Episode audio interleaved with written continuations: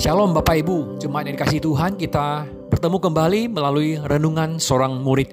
Sebelum kita membaca dan merenungkan firman Tuhan, mari kita berdoa, kita persiapkan diri kita. Bapak di surga Tuhan kami bersyukur Tuhan pada saat ini kami boleh kembali datang di hadapan Tuhan. Dengan hati yang rindu, dengan hati yang penuh syukur, kami kembali mau mendengar firman-Mu, kami mau merenungkan firman-Mu. Kami butuh firman-Mu terus menuntun hidup kami. Kami butuh firman-Mu menguatkan kami. Kami butuh firman-Mu memberikan kami hikmat bijaksana di dalam menjalani kehidupan kami. Dalam segala apa yang kami lakukan, apa yang kami pikirkan, apa yang kami putuskan.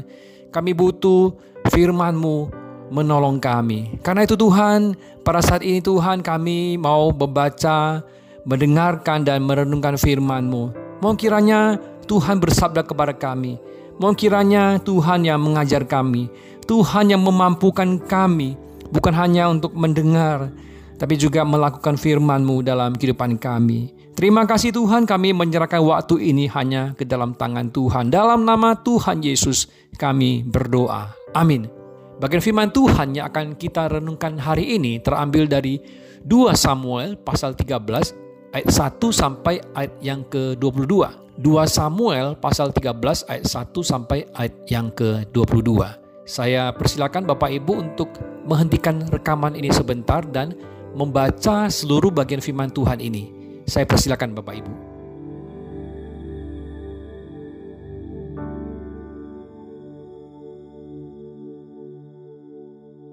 Baik Bapak Ibu, saya percaya Bapak Ibu sudah membaca firman Tuhan tersebut. Ada sebuah peribahasa yang mengatakan seperti kerbau dicucuk hidungnya. Peribahasa ini menggambarkan seseorang yang dikendalikan oleh orang lain atau oleh sesuatu sehingga dia tidak mampu untuk melawan atau menentang melainkan hanya bisa menuruti dan tunduk atas kendali tersebut. Nah, gambaran seperti ini juga menggambarkan kondisi Amnon yang dikendalikan oleh hawa nafsunya sehingga dia sama sekali tidak berdaya dan hanya bisa terus menuruti hasrat hatinya. Ayat 1 mengatakan bahwa Amnon jatuh cinta pada Tamar. Ayat 2 juga mengatakan bahwa Amnon sangat tergoda pada Tamar. Terjemahan lain pakai kata sangat menderita. Nah itu sebabnya dikatakan bahwa Amnon sampai jatuh sakit karena apa? Karena dia sangat menderita karena hasratnya belum terpenuhi hawa nafsunya belum terlampiaskan. Tamar adalah anak Daud, adik tiri dari Amnon. Artinya Tamar adalah anak raja juga. Pada saat itu seorang anak raja yang masih perawan harus dijaga dengan ketat. Dia tinggal terpisah dari saudara lainnya. Tidak boleh dikunjungi oleh orang asing atau orang terdekat atau bahkan oleh saudara kandung sekalipun yang berbeda jenis kelamin. Oleh sebab itu Amnon begitu menderita dan tertekan karena dia tidak bisa bertemu dengan Tamar dan melampiaskan hasratnya. Amnon bukan benar-benar mencintai Tamar, tapi dia tergoda atas kecantikan Tamar dan berhasrat untuk melampiaskan hawa nafsunya. Karena itu setelah mendapatkan yang dia inginkan, yaitu setelah dia berhasil melampiaskan hawa nafsunya di ayat 15 menyebutkan bahwa Amnon berubah hatinya yang tadinya begitu mencintai Tamar menjadi begitu benci kepada Tamar. Bahkan setelah melampiaskan hawa nafsunya, Amnon begitu saja mengusir Tamar pergi. Amnon memperlakukan Tamar seperti seorang sundal yang hanya diperalat untuk memuaskan hawa nafsunya. Nah, di sini kita melihat bahwa Amnon dikendalikan oleh hawa nafsu kedagingannya. Kenapa Amnon bisa sedemikian rupa dikendalikan oleh hawa nafsu kedagingannya? Jawabannya adalah karena Amnon memang membiarkan dirinya untuk dikendalikan. Amnon tidak berusaha kendalikan dirinya. Dia tidak berusaha berjaga-jaga, waspada, membentengi diri, atau melarikan diri dari godaan. Tapi sebaliknya dia membiarkan dirinya terus dalam ketergodaan. Ketika hatinya tergoda oleh Tamar, Amnon tidak introspeksi dan cepat-cepat bertobat atau menghindar dan melarikan diri. Tapi dia pergi meminta nasihat dari Yonadab. Di ayat 3 menyebutkan Yonadab seorang yang sangat cerdik atau lebih tepatnya seorang yang licik. Yonadab bukannya menasehati Amnon melakukan hal yang benar, tapi sebaliknya justru mengajarinya cara untuk menjebak dan mendapatkan Tamar. Hawa nafsu membuat hati Amnon tertutup terhadap kebenaran. Sehingga dia menuruti saja siasat jahat Yonadab dan justru merasa mendapatkan dukungan moral padanya untuk bertindak amoral. Dan selanjutnya Amnon masih terus membiarkan dirinya dikendalikan oleh hawa nafsunya. Ayat 8 mengatakan bahwa Tamar mendatangi rumah Amnon dan membuatkan makanan baginya. Perhatikan ada kata di depan matanya. Jadi kemungkinan diam-diam Amnon melihat Tamar yang sedang mengolah makanan itu dengan pikiran dan hati yang dipenuhi dengan hawa nafsu. Amnon Amnon membiarkan dirinya terus dipuaskan dan dikendalikan oleh hawa nafsu dalam pikirannya. Karena itu selanjutnya di ayat 9 dikatakan bahwa Amnon kemudian menyuruh orang lain yang ada di antara mereka yang pada saat itu bersama dengan uh, Amnon dan Tamar untuk keluar ruangan sehingga hanya tinggal mereka berdua. Lebih lanjut lagi di ayat 10 Amnon meminta Tamar untuk masuk ke dalam kamarnya. Dan bukan itu saja, Amnon juga menghendaki Tamar menyuapi dirinya dengan tangan Tamar. Ini menggambarkan jarak fisik yang semakin dan begitu dekat antara Amnon dan Tamar. Dari tempat tinggal yang berbeda, lalu berada di satu rumah, lalu satu ruangan, lalu satu kamar, lalu satu ranjang. Ketika itulah Amnon dikendalikan total oleh hawa nafsunya dan dia memperkosa Tamar. Nah ini semua terjadi karena Amnon membiarkan dirinya terus-menerus hanyut dalam ketergodaan. Demikian halnya perzinahan yang dilakukan oleh Daud juga tidak terjadi secara spontan.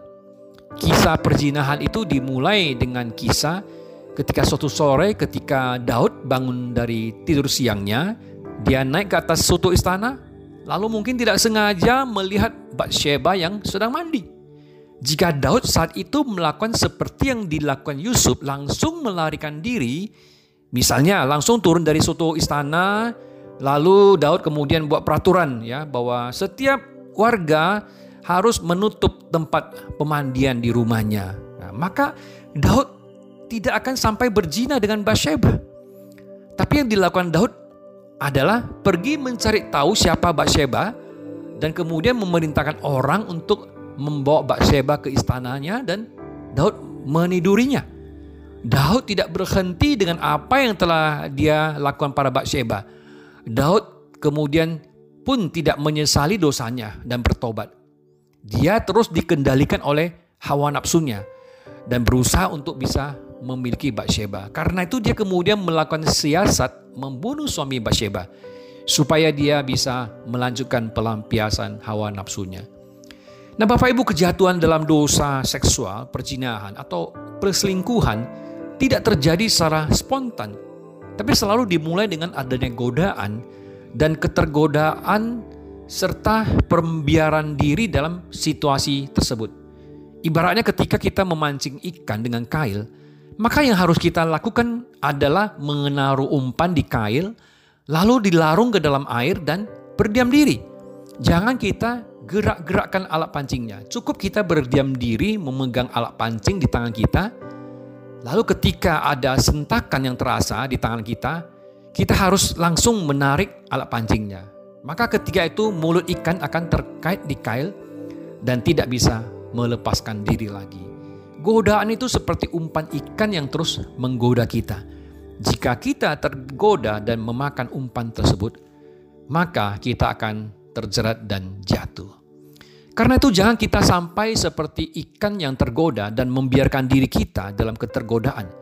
Kita mesti aktif menghindarkan diri, berjaga-jaga, menjauhkan diri atau bahkan melarikan diri dari godaan. Itulah yang dilakukan oleh Yusuf ketika dia digoda oleh istri Potifar sehingga dia tidak jatuh dalam dosa perzinahan. 1 Korintus 6 ayat 18 Paulus mengingatkan jemaat Korintus untuk menjauhkan diri dari percabulan. Terjemahan lain pakai kata melarikan diri dari percabulan. Jadi kita harus aktif melarikan diri atau menghindarkan diri dari godaan percabulan. Misalnya, jangan kita mencoba-coba melihat gambar atau tayangan yang vulgar. Atau kita jangan berada di ruang tertutup atau di tempat yang sepi berduaan dengan lawan jenis kita. Atau jangan kita menjalin hubungan yang terlalu dekat dengan lawan jenis. Tentu kecuali uh, lawan jenis ini adalah pasangan hidup kita. Jangan kita berpikir tidak ada apa-apa. Hanya sekedar melihat sedikit. Hanya sekali-kali berduaan. Atau hanya sekali-sekali menjalin hubungan yang terlalu dekat. Tindakan tersebut bisa menjadi celah masuk bagi iblis untuk sedikit demi sedikit menyeret kita kepada kejatuhan. Iblis akan membisikkan kata, tidak apa-apa, hanya sedikit, hanya sebentar, hanya sekali-kali. Tapi itu justru semacam umpan yang dilakukan iblis untuk menjerat kita.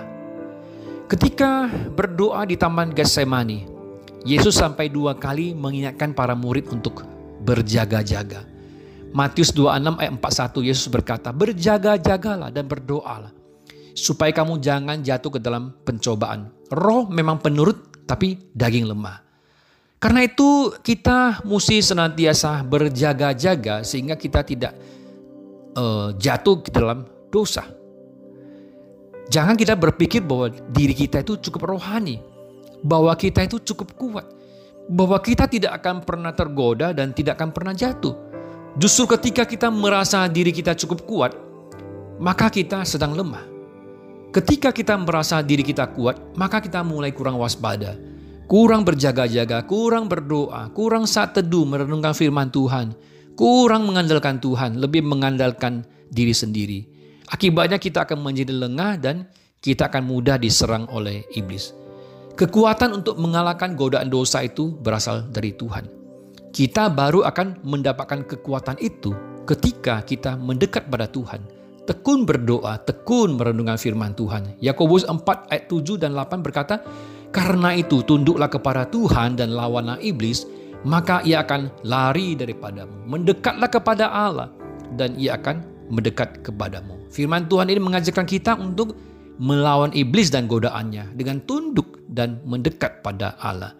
Ketika kita tunduk dan dekat pada Tuhan melalui doa dan firman-Nya, maka kita akan mendapatkan kekuatan dari Tuhan untuk mengalahkan godaan dosa. Amin. Mari kita berdoa. Bahwa di surga Tuhan kami mohon pertolongan Engkau.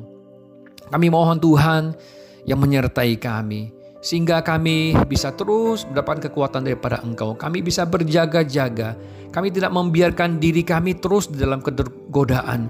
Biar kami senantiasa waspada. Kami senantiasa mendekatkan diri dengan Engkau. Kami senantiasa hidup bersandar kepada Engkau Tuhan. Memohon pertolongan daripada Engkau Tuhan. Sehingga kami tidak terjerat uh, ke dalam godaan dosa.